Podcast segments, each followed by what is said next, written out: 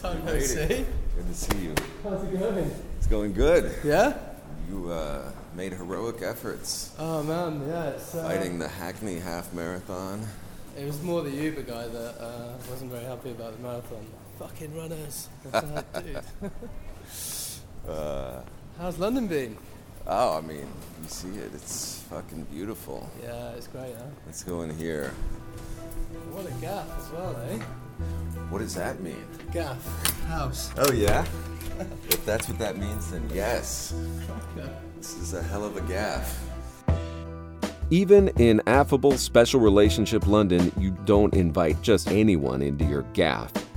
But this week's guest, Nud Dudhia, is not just anyone. He is a unicorn of a man, a Londoner raised in Zambia, self taught in Mexican cooking, and now an undisputed leader of the London taco scene, which, like quite a few things in this place, is way better than you might think. Nud is the co founder of Breddos Tacos, and it was my distinct pleasure to steal an hour with him on a Sunday morning at the house of my friend, the journalist Bobby Ghosh, in which we raided Bobby's liquor cabinet, raised a glass of mezcal, and talked at length about that Al Pastor life in London. This is the last of four episodes from London that I recorded in 2019. I really did not want to leave, especially given the cabal of self dealing dunces and millionaire Brexiteers that were in charge then. Now add COVID to those challenges. But as I noted back then, London has weathered worse and came out stronger, with better food each time. This is Nathan Thornburgh, and from Roads and Kingdoms, you're listening to The Trip Drinking with Exceptional People Around the World.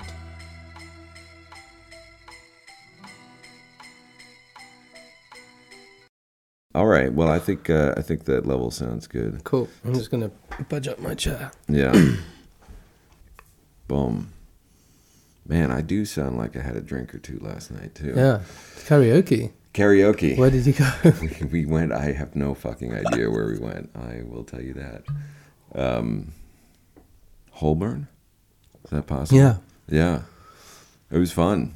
It's a lot of shouting. You know, it's very. Uh, when you come to London, then you know, just you got to sing like specials, Yeah, of course, the Kings. the beat, uh, Clash. You know, there's like there's a lot of there's there was a lot of a long song list to work through. Yeah. Just kind of like uh, our our uh, fantasy London karaoke playlist. Some of my friends have just opened um, a place called, or they already have a restaurant called Bao, so Taiwanese buns. Yeah. And they've opened a place around the corner from here in Borough where they're just selling. Um, on the top floor is Bao Bao's. On the bottom floor is a Taiwanese karaoke den Oh no shit. um, with like full light boxes and kind of like literally styled up. And they've in there they've got a um, this whiskey machine. It's like a whiskey vending machine. It's like the only one outside of Japan or America or something like that, and it just does whiskey sodas. Like you just go there and put in your money and it comes out. it's just genius. Oh, wow. Yeah, I think I saw one of those the uh, the Toki machines. Like Suntory's got it. And That's the one, yeah. Yeah. I mean, It's the only one outside of somewhere that it's not supposed to be outside Yeah. of or something. I feel like if I ever wanted to just check out of this life, I would just get one of those installed in my In your bedroom. in my bedroom and just do like full Nick Cage and leaving Las Vegas and just never recover. Be a good way to go, man. That's for sure. Maybe chuck in some acid spray as well and see Whiskey what happens. highballs on tap. It's dangerous. All right. Well, speaking of danger, we have uh, at your request we have uh, gone through Bobby Ghosh's liquor cabinet and found some mezcal. Oh, yeah. Uh, what is this stuff? So this is Ilegal. Um, mezcal Joven is a young mezcal, I guess. They also do this brand also do an aged one. So this is the one that's been untreated essentially. So it's kind of like entry level, nice and clean. Should probably taste like green apples and be alright for a Sunday morning. Yeah. So if you were going to say what is a good Sunday morning mezcal, Um, this is this is like a well, it, it's quite citric, so I guess it's kind of like having an apple juice or an orange juice in the morning. Perfect. just a little pick me up before yeah, school. exactly. Yeah, just sort uh, you out. all right. Ooh, that's quite a big pour. Thank so- you. Well, I am about to. This is getaway day. I'm about to just sit on a plane for eight hours. So that's the perfect pour. Cheers. That's not too bad, is it? No, Good morning. Oh, that Fuck, went. that tastes too good. Uh oh. We only have a half a bottle Yeah, here. that's all right. Um, I've got to go and look after three kids after this, so let's see what happens. wow. Three fingers of mezcal, one for each child. Exactly. Done. Um, all right, so we are drinking mezcal um, because you are into Mexican food. Yes. Is that the right way to put it? That seems like a vast understatement.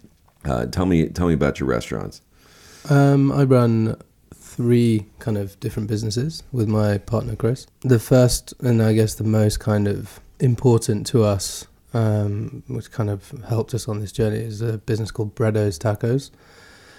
We started in a car park in Hackney. It was uh, this car park I'd walk past every day. There's one one day I noticed there's a burger trader in there called Lucky Chip, who became a very good friend, and we we were like, "Sh- maybe we should do something that isn't involving drinking every Friday and Saturday night in the Cat and Mutton, which is this pub down the road. And Chris was uh, in finance. I worked in creative in advertising, so it was always something that we we always sat in the pub and waxed lyrical about. This is shit, and I just wanted to do something. And I always wanted to do something in food. Food was always my my thing. I grew up in Africa and grew up fishing and hunting, and my grandma catered weddings for like a thousand people, and I'd be sat there with these big pots and cauldrons and stuff. And that that was not preparing you for a life of creative advertising No, not really. But agency work. I, I lived in Mexico um, for a while. In 2000, I went traveling in a place called Puerto Escondido in Oaxaca um, with these kind of pipe dreams of being a pro surfer and, you know, living that kind of life. And I mean- obviously, I just ate loads of tacos and drank loads of mezcal and tequila instead. That's a hell of a break on the punta out there. Yeah, man. man. Yeah. Uh, we loved it. And um, What is that? Zicatela? Is that the? Yeah, yeah. Zipateca. Zik- Zipateca. Wow. And then the next beach along is Zipolite with its crazy currents and like it's just such a beautiful part of the world. Yeah. uh, You know. Anyway, so fast forward a few years, getting back into London life, um, kind of hating what we were doing, and um, we. We, I just came up with the idea. I was like, "Why don't we just do a taco shack there? There's no good tacos in London." And so we bought loads of slow cookers just because we couldn't afford an oven, and we put them on, built this shack, and started selling tacos on Saturdays. Um, we called it Breddos because of um, it's a derivative of brethren, so like mates, brothers, whatever. So whatever. this is like Clockwork Orange style. You had your own like kind of weird uh, slang. Yeah, it's from university actually. Okay. Yeah, so like at uni we were all stoners, and obviously we'd be like, "Hey, Breddo," like which came from brethren, and you know, like This yeah, is, this is your version. Your version of Droogs, the Manchester Droog uh, yeah. scene. All right. and Um, then initially we didn't know what to call it, and in the end we were just like, why don't we just call it Breddos? No one knows what it means. It's you know, it, it's us, whatever. That's how I kind of met Chris. Anyway, it was through the weed scene, um, or if you call it that, whatever you call that. Like oh yeah, it's he always had the he always had the good stuff. It's definitely a scene, man. I mean, I just went to we went to Mag Culture yesterday to Yeah. just look at uh, look at the offerings, and uh, yeah, there's like a, there's a whole Yeah. there's a whole universe, a cosmos of weed content. Yeah, now. man. there's like uh, supporting high end independent weed magazines. Shout out Gossamer, man. That's uh, that's very impressive. So you guys had met in the weed scene, which by the way is like I feel like the Venn diagram between the weed scene and the taco scene is like pretty They're, strong. they're kind of right? yeah, yeah, exactly. The crossover is pretty big. Well, one feeds the other, right? And um, so anyway, we decided to open this taco shack. And Chris is really handy with uh, wood and nails, and unlike me, who just all I think about is food. Um, so he knocked up this shack, and then we kind of we had a board that we found this guy called Alex, Mr. Gringo. Funnily enough, his name was. He was doodling on the staircase of the ne- next warehouse along, and I loved his style. And I was just like, "Dude, can you do me a logo?" And he came back ten minutes later with Breddos, the way it's written exactly now. I've got the first B he ever wrote. He gave it to me as a gift, kind of thing. and like that became our branding, and we still work with it. He does all of the stuff in all of our restaurants, and you know, That is a trip. How many years ago are we talking now? 2011. So you're, Wow. you know, we're looking at 10 years or whatever now. What year are we in even? I don't know. No. 2019. Yeah, so eight years, nine years. Yeah.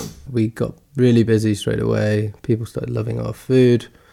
I got, I just got lost in the black hole of. We change the menu every week, basically. Uh, we only open on Saturdays, and um, I got lost in this black hole of Mexican food and regional Mexican food. I just started going deeper and deeper and deeper into research and trying to get, trying to just basically celebrate all of the things that I was learning. And Breddo's Shack, Taco Shack in Netil Market in Hackney became this kind of like forum for me to start kind of discussing what I thought great Mexican food was, and it became really good and really busy. And I mean, within about a year and a half, I think we were talking about kind of saying, "Well, fuck it, we want to do this. Everything else is shit." I'd be at I'd be at McCann Erickson, my advertising agency. I mean, that sounds like an upgrade And- of your earlier waxing lyrical. Yeah, exactly. It's like yeah. everything is shit, but now we actually have a path out. Yeah, exactly. Well, we just it was this crazy steep learning curve. Like you never imagine the amount. Like the first day we opened, we didn't even have tortillas. We were like, "Fuck, where are the tortillas?" Well, that's an interesting Yeah, problem. Which is like the first thing you'd think someone would think about when they're opening a taco shack. Were you still in the weed scene when you forgot the tortillas? on No, the first no, day? no, no, I, no. I, I left that weed scene a long time ago. Um, no, no, it's uh, very much no. But, but It's, it's hard enough to just yeah keep keep track of inventory. So uh, I'll, I'll tell you what a typical kind of at the shack anyway, a typical Friday stroke Saturday because we used to do these short rib tacos that we'd cook in these slow. We had like a bank of slow cookers. These Morphe they cost thirty five quid. and We had like ten of them all, underneath the lining of the shack because we all plugged in with like oh man, e- extension lead upon extension lead kind of vibe. that sounds totally up to code. So we'd um, finish work. Chris would finish early because he was in finance. He'd cycle to the Ginger Pig, which was like we were still buying our meat at normal customer prices, like no wholesale vibes at this point because we didn't even know how that happened. He'd cycle over to the Ginger Pig, pick out these incredible short ribs. I'd finish work. We'd meet at the pub. We'd sing four or five Guinness, and then we'd jump over the wall to get to our shack. Sear off the ribs, make the sauce for the ribs, make the adobo, get those ribs into the cookers, go back to the pub, have a few more, and essentially on the way home just jump over the fence one more time and make sure that the lids of the slow cooker weren't overcooking with all the, the released juices of the short ribs. and then go home, pass out. First one to wake up would peg it down there and pull out all these ribs that are just falling apart and tender, and then we'd start our day. We basically did that for like a year and a half. That was the routine every single week, apart from once when Chris didn't turn up at all. and that was the night he met his girlfriend, which he's still going out with now. So he's kind of just about forgiven him. for having I was chosen fucked that day. It was so busy. Yeah, he did. Oh man, yeah. that's a tough. Uh, well, yeah. I mean, sometimes you just got to prioritize Yeah. on a given night. I, so you would leave this stuff cooking overnight, nobody to watch it. Yeah. No guarantee that the whole thing wasn't burned down. Yeah. So one night we were doing. So it's actually we're the current champions, but there's a thing called Taco Wars in London. Okay. It's like a competition for the best taco, All right. and um, it's actually on Tuesday this week. The, the, It It's back after five years of hiatus. It's what the back. fuck is wrong with me? I'm I know, missing should Taco. War. But we um so the first taco was we did this exact thing. The ribs in and then I did this crazy taco. I was like, fuck it, we're going we're going psycho. So we decided to get popping candy that I then um you know that Tajin spice you get in Mexico? It's like um Oh yeah, yeah. it's like in a long bottle. That's beautiful stuff. So I put that into popping candy. We made pipettes with hot sauce. We just made this crazy So like Got- pop rocks, like yeah, the- like pop rocks with Tajin. So when it went in your mouth, it just like just went crazy with the short rib and the fat. And anyway, it was it was a long story. But Um, someone nicked our short ribs overnight. This is the first time we got broken into. So we, uh, I think, I think we were kind of someone tried to sabotage, you sabotage us for the taco wars. Yeah, Well, it is was a war. Exactly. Jesus, man, it's in the name. You can't you can't come expecting uh, you know a non-militant uh, engagement. Yeah, that is crazy. Pop rocks with Tajin, you know, because one thing I, I have gotten to know about Mexicans over over the decades is is uh, they'd like to like just fuck up their face with some of the things they eat. I mean, like takis. Yeah, yeah. you know, yeah. just like that. That is the thing that kids like pop in the mouth after school, which is just like an explosion of Yeah. just like chili powder and you know every kind of artificial sodium Yeah, known to man. absolutely. So um, I think you you would probably be singing singing to them. All right, so then you go uh, you know, the the great uh, short rib heist, notwithstanding, Yeah. uh, the business survives. Yeah. uh, We you- won. You won. Yeah, current champions. How did you? Uh, so you, The worst thing is they give you a thousand pounds when you win in cash on the day no shit. after you've been drinking tequila since 9 a.m. Like, what are you going to do? Oh man. Um, so what did you do? yeah, I What's- can't remember. Oh, I remember right. my girlfriend's parents were visiting at the time, and I don't think I was in a very good state the next day.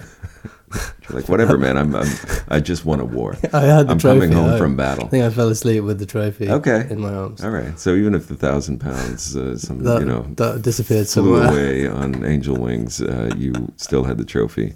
Um, how did you decide then? Because it's almost like a cliche. I feel like you know I've seen Bradley Cooper do this in a movie role or something. I don't know. Yeah, yeah, Whoever, absolutely, like, yeah. You know the the move from the uh, from the truck to the, the street to the store, yeah. yeah. We had a bit of a transition point, which was we were um, invited to trade at this thing called Street Feast in London, which is kind of like this containers, um, an incredible kind of street food kind of emporium, if you if you will, where it's open Wednesday to Sunday every week.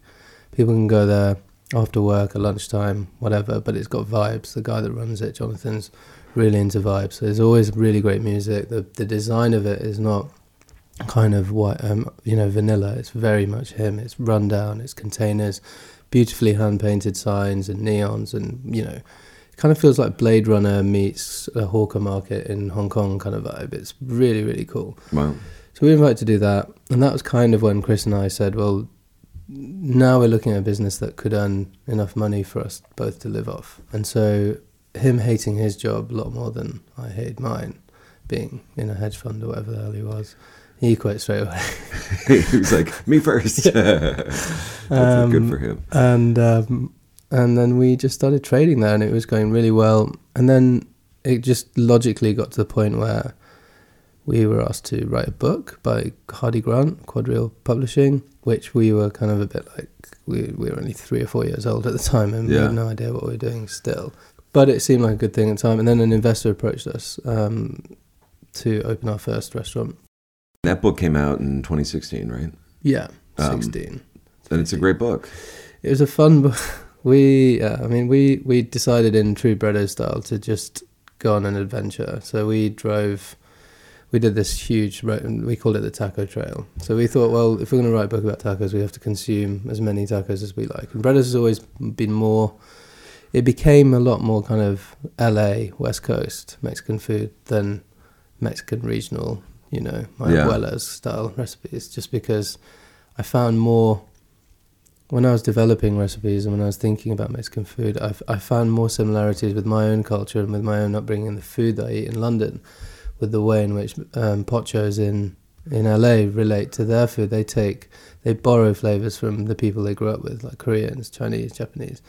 Like Wes from Guerrilla Taco is a really good friend of mine, and like we have su- super similar approach in cooking. In fact, he came and cooked at our restaurant a couple of years ago. Yeah, you guys have uh, you've done some crossover event. Well, Yeah. that, I, I did not expect to hear the word pocho in uh, in London, but yeah, Yeah. it's pocho culture. Like that's definitely love the it. thing. Yeah. it's like uh, well, it's a little discombobulated, Yeah, and it's great. I quite like it. I like the fact that if I want to put some Szechuan on my octopus tostada, I can, and I can use black vinegar if I want from China, and I, you know, like it tastes good. It's fine. I'm not Mexican. I'm not trying to be Mexican, and therefore, I don't have to kind of like get up to this altar of like this is the most authentic thing you're ever going to eat. Don't get me wrong. Like I'll study that food and I'll know that food and I'll read as much as I can about that food, but I want to do my own thing. Yeah, well, let's get into that because I think you know, obviously, in the states, and pochos have to deal with this as Yeah. as much as anyone. It's like there there is a kind of authenticity race that can be a good corrective, but it can also be oppressive. You know? Yeah. I guess it's depending on whose perspective you're coming from. Absolutely. Um, but for me, the you know one of the reasons why I'm so psyched to talk to you is like I feel like Mexican culture has this way. Uh, put it this way, it, you know, one of the first interviews I did in the London series here was with an old friend of mine who, like me, was a Russophile. You know, from Wales, and Yeah. I was from Key West, Florida. And never had any reason to be interested in Russia or something, but somehow you just like I find it actually kind of inspiring that a place could like get you so jacked up and just like let you feel like you're leaving your own bubble, whatever that is, Yeah. and be inspired by it. And the idea, and I've, I've now talked to people making and eating Mexican food all around the Mm. world. Like, I think it's pretty great. Like, Mexican food is fucking awesome, Yeah. and it and it is in a way that like will draw people in to its sphere that you know did not grow up you know learning how to make masa from their abuela like that just That's the thing, though. But Mexican food is inherently made up of. As I know this has been said so many times, and Dave Chang, and you know all the famous people that talk about it. But it's made up of other cultures' foods as well. You know, and uh, pastor, arabes, like it's come from many, many cultures, and it's come from many, many people. And I think, um, yeah, fair enough. There's, I'm just fucking around with the whole notion of, in my head anyway, of like, I think Alex Stupak said you can put anything on a, on taco, use it as an edible plate, and it's just, it works for some reason in my head. It just makes sense to create these little plates of deliciousness, and it doesn't. Yeah, we do do a cochinita pibil sometimes, but then we'll do a massive fried chicken taco, and there's nothing wrong with that. It's fun food. It's just you know, it doesn't take itself too seriously, and it is delicious. i don't get a like a single self-serious vibe from what you guys Yeah. do starting from the name uh you know Breddos on down and i i have to say in full disclosure we uh we went and uh had a taco and i you know i do have a she's not oppressive but you know uh my wife being uh, her mom being from Mexico, she grew up in LA eating Mexican food. She's always, you know, she's always going to be my my north star when it comes to like, am I tasting this right? Is this? She, she fucking loved that fish oh, taco, Oh, man. That's good. That's good. so it's like whatever is happening, and you know, we're just like the worst, you know, West Coast snobs too when it comes to New York, where we're always bitching. It's probably because we don't get out to Corona and Queens often enough, but like, you know, we're just like really upset at the quality of Mexican food. But uh, to find it here, which is, you know, what I had heard about your spot too, is, I mean, that's that's fucking fantastic. you. and then the backstory is like, it is what it is. It's not it's not up for um, deconstruction about how it is, you know, whether you have the right to serve Mexican food, Yeah. you know. It's like you're making delicious food. Yeah. Like, you know, let let let the haters sort out the, you know, the Well, kind of backstory. That's the thing. mate. You mentioned the fish taco, but when we actually to not to create that recipe, but as part of the book research thing, we went on this huge trip and we drove from pretty much from San Francisco all the way down to Ensenada, and we ate literally 15, 20 meals a day, and just as many tacos as we could physically consume. That sounds a little fucked up. It was really fucked. Up. It was just me and Craig, and we and you know we documented it in, in for the book, called it the Taco Trail, and it was like this three and a half week intense marathon eating session where you just get to the point where you just food doesn't taste like food anymore. It just tastes like something you're putting in your mouth, and that really doesn't feel good. that's kind of like what separates the wheat from the chaff, right? When you eat something when you're that full and you're like, "Fuck, I need another one of them now." yeah, like you know? somebody somebody broke through your just general uh, sort of uh, haze of gluttony. Exactly. And like when we got to Baja California, we met up with some of the guys from LA. They were there for the Baja Culinary Conference, and we went out on this taco eating tour at 2 a.m. This guy called Bill Esparza. I don't know if you know him. Oh yeah, sure. The saxophone player, yeah, so- professional sax player, amazing writer. He's doing taco tours now in L.A. Club Uh, Tengo Hambre. yeah, So yeah. I'm, and I, I, I know him quite well. We've been out to Tacolandia like in 2016, the same year we wrote the book. Yeah. And we were like the the only British people to be at this. Like it was like taking eyes to the Eskimos. It was so fucking embarrassing. We were like just trying to, and we had like a British flag and Breddos tacos. It was just kind of so embarrassing. And all these people like, you have tacos in England? You're like, yeah, we do. Do you want to try one? so we went with this crazy like. I was like, fuck it, we're going, we're going proper British. So I did a mole with black pudding. So I did like a blood pudding mole with like raw uh, tartar bavette steak, toasted buckwheat, and like we just went like this is going to be you know our stamp on it, which is great. and It was really well received. But like Bill and those guys are you know he's he's he loves you know he, he what does he call him the world's first tacorazzi or something like that right. yeah, yeah. So he knows his stuff. Oh, we, yeah. We met up with those guys. We went on this crazy taco eating tour in, in Tijuana and eating at these places that only open for the people from the town that that guy's from, right? So Mhm. like at two a.m. we're eating these insane carne asada tacos. That are just like whoa, where where does that even come from? And it was awesome to meet all these guys who I've seen as well, kind of regard as my peers for that long, and then learn from them and be with them, and then invite them to come and cook in our restaurants in London. And that's kind of like my way of kind of going. Well, that's the respect that I have for the Right. people that have, and the Mexican culture and whatnot, you know. But yeah, we, we learned a lot on that tour. It was an insane three and a half weeks of eating. Yeah, and, and you know, one of the things that we have learned fortuitously, very gladly over the past while in uh, in London is that this is a fuck of an eating town. You know, Oh, man. like you can eat incredibly well. It, you know, I I try not to eat out in New York because it's uh, it's obnoxious on some level. Like just to see, I mean, there's great places, but whatever. Like you, I've got a lot of kids. I'm not like I'm not out there to you know be on the scene. But I'm pretty sure that whatever London's got, you know, stays up there or above, just in terms of whatever fantastic food. So why not have Mexican Yeah. in that in that palette, right? Like if this is a town that's going to take food this seriously, you might as well bring some of this stuff like very Absolutely. correctly. You know, we we opened Breddos at the same time in London. There's two other places or three other places, but one of the other places was Tacos El Pastor.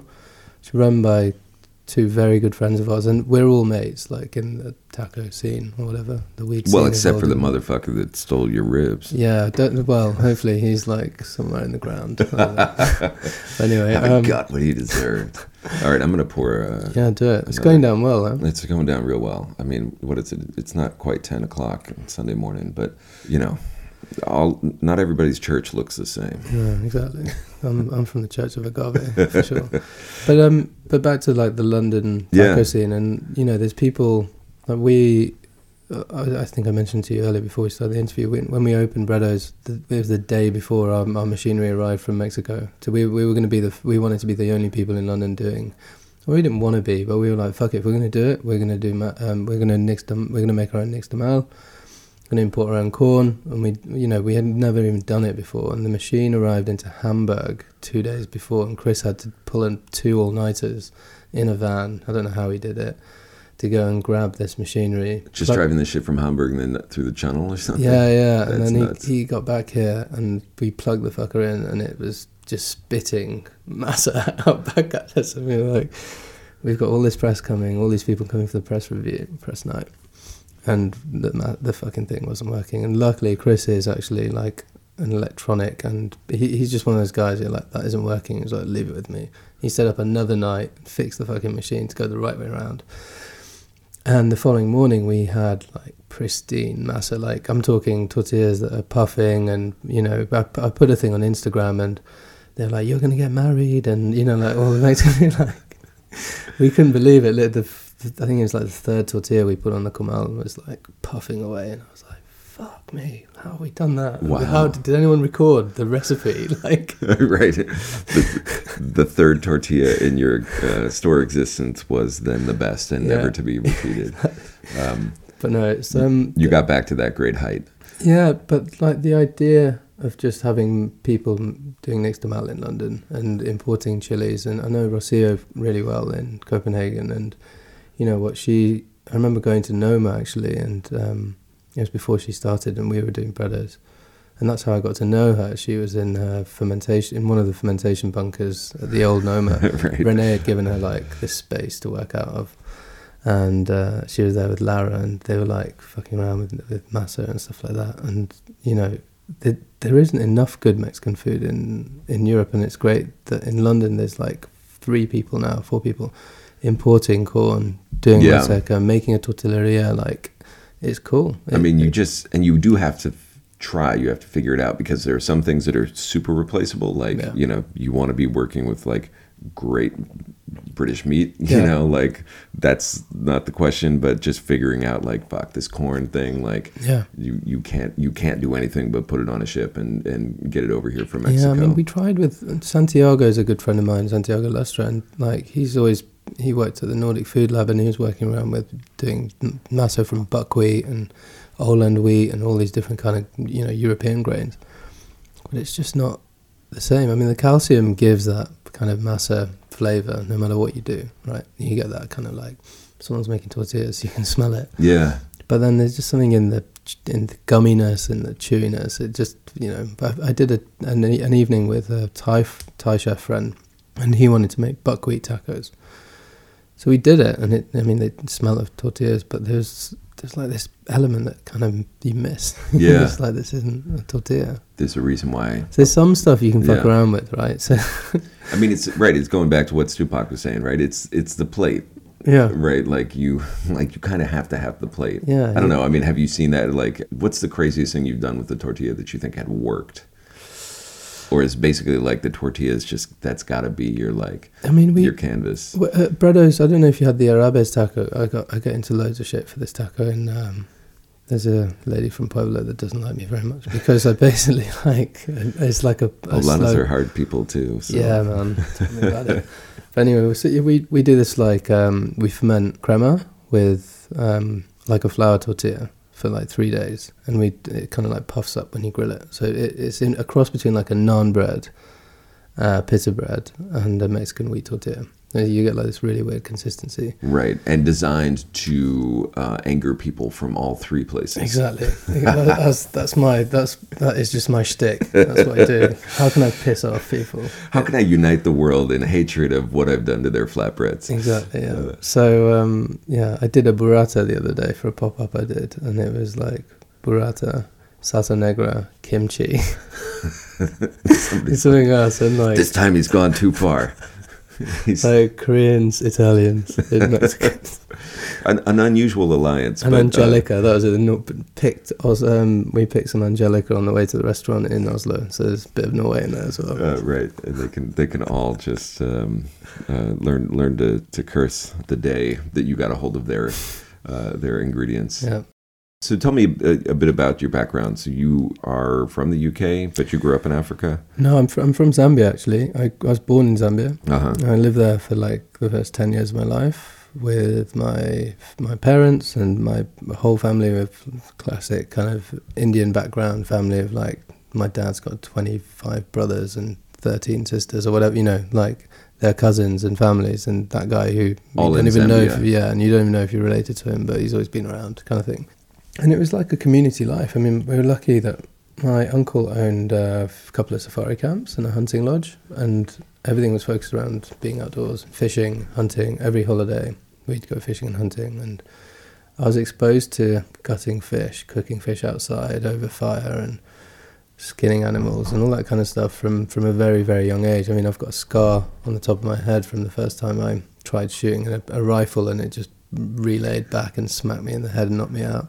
I think I was about eight when that happened. So like, Jesus, it's like a Christmas story, but yeah, but Zambia. um, but yeah, Zambia was, and I used to go back. We we moved to the UK when I was about ten, and then I'd just go back for every holiday. I was like totally addicted to that lifestyle. I just wanted to be there, and cooking was always an integral part of family life. You'd have like your Saturday braai, where everyone's like competing for the best marinade for the steak, and look at this piece of meat. How cool is that? Did it, you know, people would always, if they went fishing, they'd bring you back fish, or who can make the best biltong there was it was quite competitive amongst kind of my family. Like my my dad's one of my dad's sisters was really good at making weirdly African tacos. Believe it or not, she used to make injera. You know the Yeah. the Ethiopian kind of flatbread. okay. Is that it injera? Is that yeah, how I'm yeah, saying sure. right?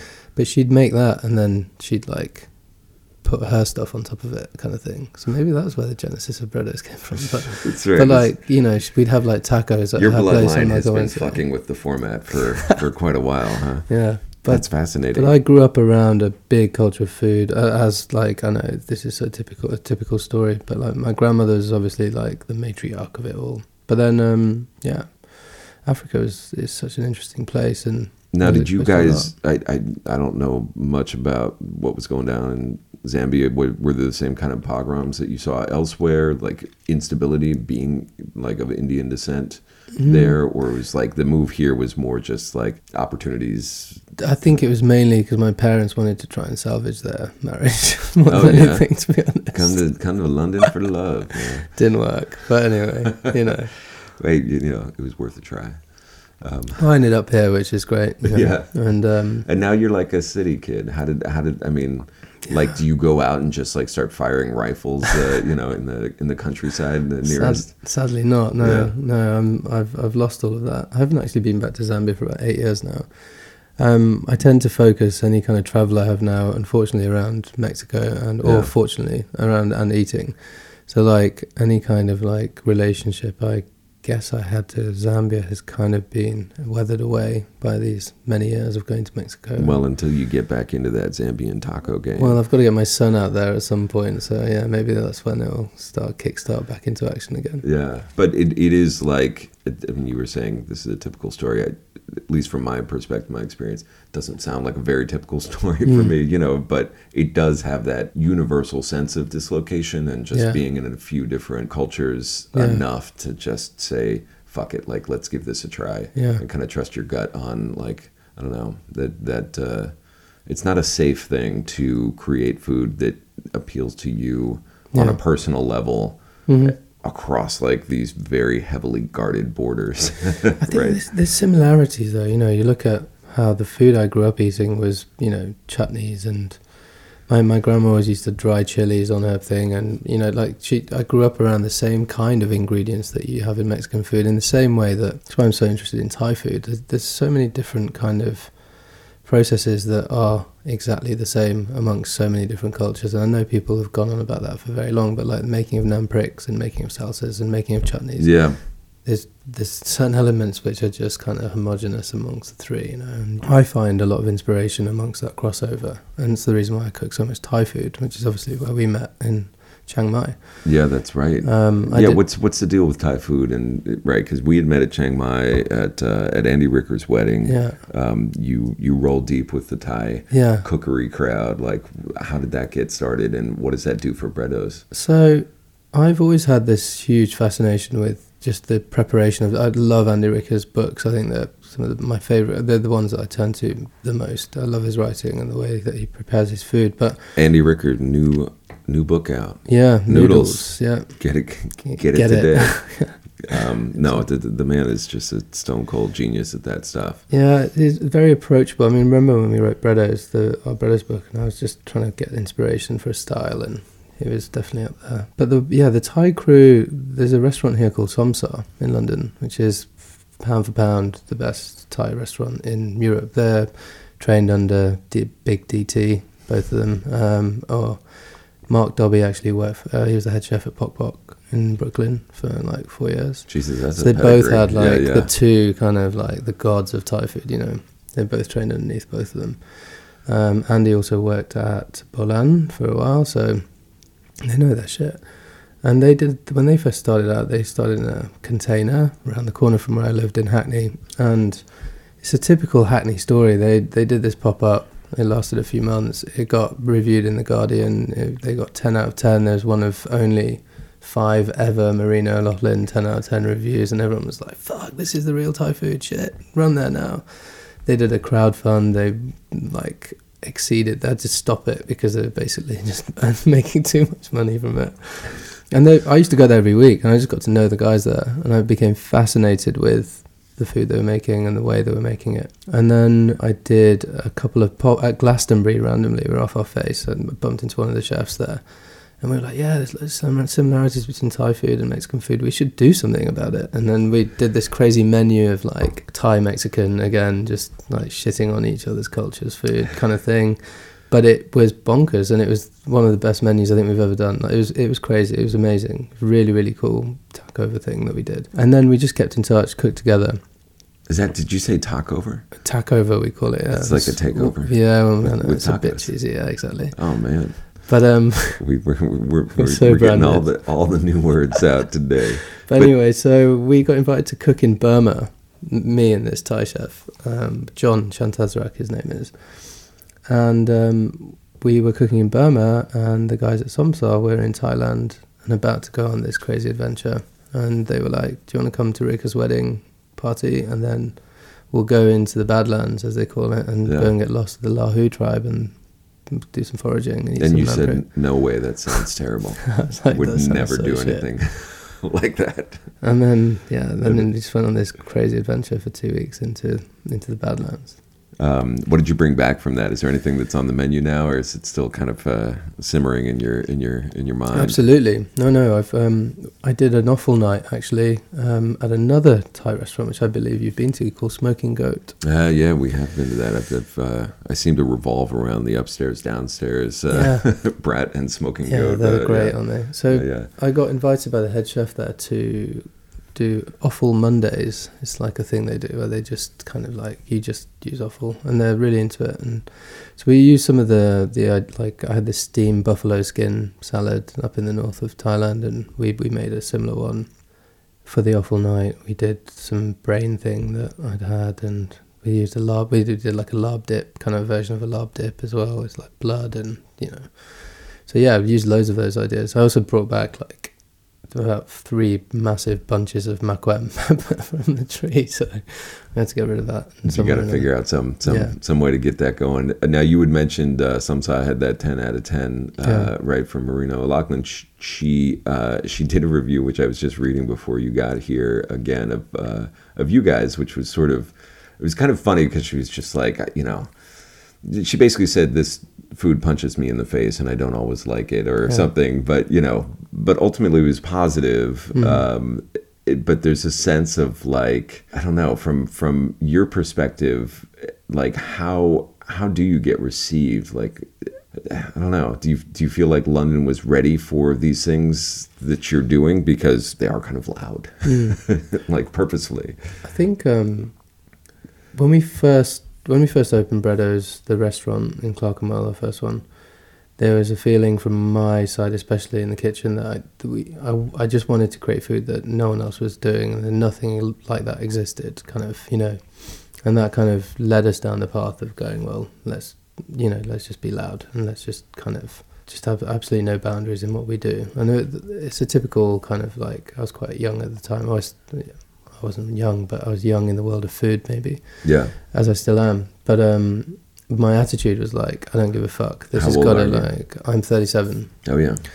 so I was like 20. I was 31 at the time. I think 32, Yeah. 33 maybe. Um, and at the time, we just wanted to do something that, and as I said, three or four other Mexican restaurants were opening at the same time, all with a very kind of authentic focus. So our thing was like, fuck it, we're doing Right. out there food, which I loved and I still do. But then as the years have kind of gone by, that we we've realised that there's elements where the out there food can live on our menu, but we can't just have a full menu of just like uni and mahogany clam. Like I was getting the same mahogany clams that René gets from. Um, do you know Roddy Sloan up in north of Lofoten? This guy that just dives for mahogany clams. I, I feel like I, I need to get to know Roddy Sloan from like- north of Lofoten, but no, I don't. He's like this crazy. He, he's this crazy guy who just goes diving for the what, insane seafood in the north of The- Norway, and The mad clamor of Norway. he ships out to like Favik and Noma, and then at one point Breddo's, which Right. is just bonkers. And we, we had these like twenty-five pound clams on the menu. People like, is that all Christ. I'm getting in a taqueria for twenty-five quid? yeah, right. I mean, that, that, that is interesting too because that that style of like, um, you can only like murder people's expectations so much. You know, I guess Yeah. you can you can you can kind of destroy like three out of seven expectations, but you got to leave those other four there. Exactly. Uh, so it's like you know, they're are they're getting the authentic thing, or they're getting the the price they expect, Yeah, or exactly. you know, The- something like that. It's no matter how hard we try, there's still the, the two biggest selling items on our menu are the masa fried chicken taco and the baja fish taco. Without fit, like by ten to one on anything we put on. Yeah. like they're the ones. So Oh man, now now I'm feeling bad. I'm feeling pedestrian for having uh, having done my. Uh, No, but it is like it's it's you know it's the kind of you you want to set a measurement you know Yeah. and that's uh that that is an easy recall for us. I would have no idea how to compare your mahogany clam taco with you know anything else I'd probably ever had. But Baja fish taco can live safely on a on a Yeah. kind of uh, you know on a scale uh, of one to a, a fucking great. the, the, um, the clam taco came. Uh, it was a tostada. It came from um, Sabina Bandera. The, all the inspiration behind it was from La Guerrerense in, Yeah. in, Bar, in Ensenada, which is just still. Like, I just wrote an article actually about for Great British Chefs about. I'm doing this series about regional Mexican food. And, Uh, uh, I saw that with, with photos on Instagram story and everything. Yeah, we so we I kind of like yeah, that, that that experience of eating her food for the first time was kind of quite mind blowing. It still lingers in my memory as something that's quite life changing. So there are analogs out there Absolutely. for the mahogany clam. Yeah. All right, let's do one brief pour, uh, and then as a as a final to our time together, I want I want to hear what you're going to be up to next. Um, at the moment, do you know what I? I feel like getting. To, I feel like I'm getting to a point where I'd like to kind of get back in the kitchen and kind of reassess everything that we're doing. Once, just to kind of like my art teacher once told me, um, don't be afraid of killing your babies, in terms of the artwork that we're producing. Like, just never think you're done. So, think about getting back in the kitchen and redoing that. Um, I've been doing a project in Oslo called Maze, which is a kind of don't even get me started on what it is. I guess it's like a Nor- Norwegian produce focused Mexican restaurant. So it's a pop up using like in the winter just ferments and whatever else, and in the summer just using whatever we can forage and find and whatever's growing. So it's very much kind of grounded in the Norwegian mentality. Jesus, because it was too easy to kind of reproduce Mexican style ingredients in London. yeah, I, yeah, I don't know. Maze just became. It was. A, I moved to Oslo. I live in between Oslo and London, and it became a thing that I just really loved. I worked in a in a bar called Brutus there, a restaurant bar, and they just had this fermentation bunker, and I just lost my mind in there. Literally, I was just like, "Fuck, can I use that? What about this? What about that?" And, and literally, we were making like the most insane. that does sound like a, a great place to go crazy. A fermentation bunker, you know. Yeah, it was Um, under the restaurant, and it was half of it was illegal, but it's great. So I'd like to focus on that for a bit. We also have another brand called Super Tacos, which is authentic. Finally, it's carne asada, pollo asado, and hongos, and that's it. And we and we do um, tacos at adobada, like uh, from Yeah. Tijuana. So like the you know Los Tacos number one, you probably know that. From Yeah, yeah. So you're just you're just playing the hits with that. That is the menu never changes. It's the same thing every day, day in day out. Al carbon, so cooked over coal, really nice, really simple, and that's kind of like as authentic as we'll we'll get. You know? So just kind of like doing those three projects and cooking with lots of friends and people around the world. I've been traveling a lot, getting into writing a bit more. You have been moving around, Hmm. um, but it is that you know there's a yin yang that you'll never quite balance out. Right? Yeah. Of like how much cooking, how much writing. Yeah, Um, I'm really into because I spend so much time traveling now, and I kind of got I just stopped being able to read books. I don't know why, but my mind was flitting around. So now I've, I've got into writing a lot, and got a couple of good gigs writing for some local food mags and stuff. And I'm really into it. I'm getting really into kind of analyzing language and structure and that kind of stuff. So a bit Yeah. more of that as well. Yeah. Yeah, well, fuck you, because I can't cook. I don't have that option. All I got is writing. But uh, yeah, every once in a while, I'll see one of these guys. I mean, Andy's one of them. Uh, you know, he'd written for us too. But it's just like, yeah, every once in a while, you see one of these guys who can cook like a dream. Yeah. Come and write and start fucking around in our world, and I'm like, I mean, I celebrate it, him. and part of me is like, Steal his pen. Stay in the kitchen. Don't look me. don't make me look bad because when I'm in the kitchen, nobody wants to read what I'm writing there. Like, uh, so anyway, that is. Uh, I'm so thrilled that uh, that you made the time around church o'clock to drink some mezcal Man, with me. absolute pleasure. Uh, An honor. Thank you. Awesome. All right, Nud. Cheers, dude. Cheers. Nice to meet you again. The Trip from Roads and Kingdoms is hosted by me, Nathan Thornburgh. On this episode, Taffy Mukanyadzi was our editor, Emily Marinoff our producer, Alexa Van Sickle our online editor. Music by Dan the Automator, episode artwork by Daisy D, show artwork by Adele Rodriguez. Executive producers are me and Matt Goulding, also of Roads and Kingdoms. A few updates since we recorded this episode in the before COVID times. After a lengthy shutdown during the pandemic, Breddo's London and much of the Breddo's empire is open again for business. With one special new addition Breddo's Oslo, where Nud is living with his family and where he is back in the kitchen bringing that West Coast taco style to Norway. The next episode on this feed will be a brand new Everywhere episode as our Berlin series continues with author and comedian Jennifer Neal, who is drinking herbal tea with me, talking about Germans and jaywalking and living overseas while black. She is very funny, she's very smart, and I think that you will like the episode. We will meet you there.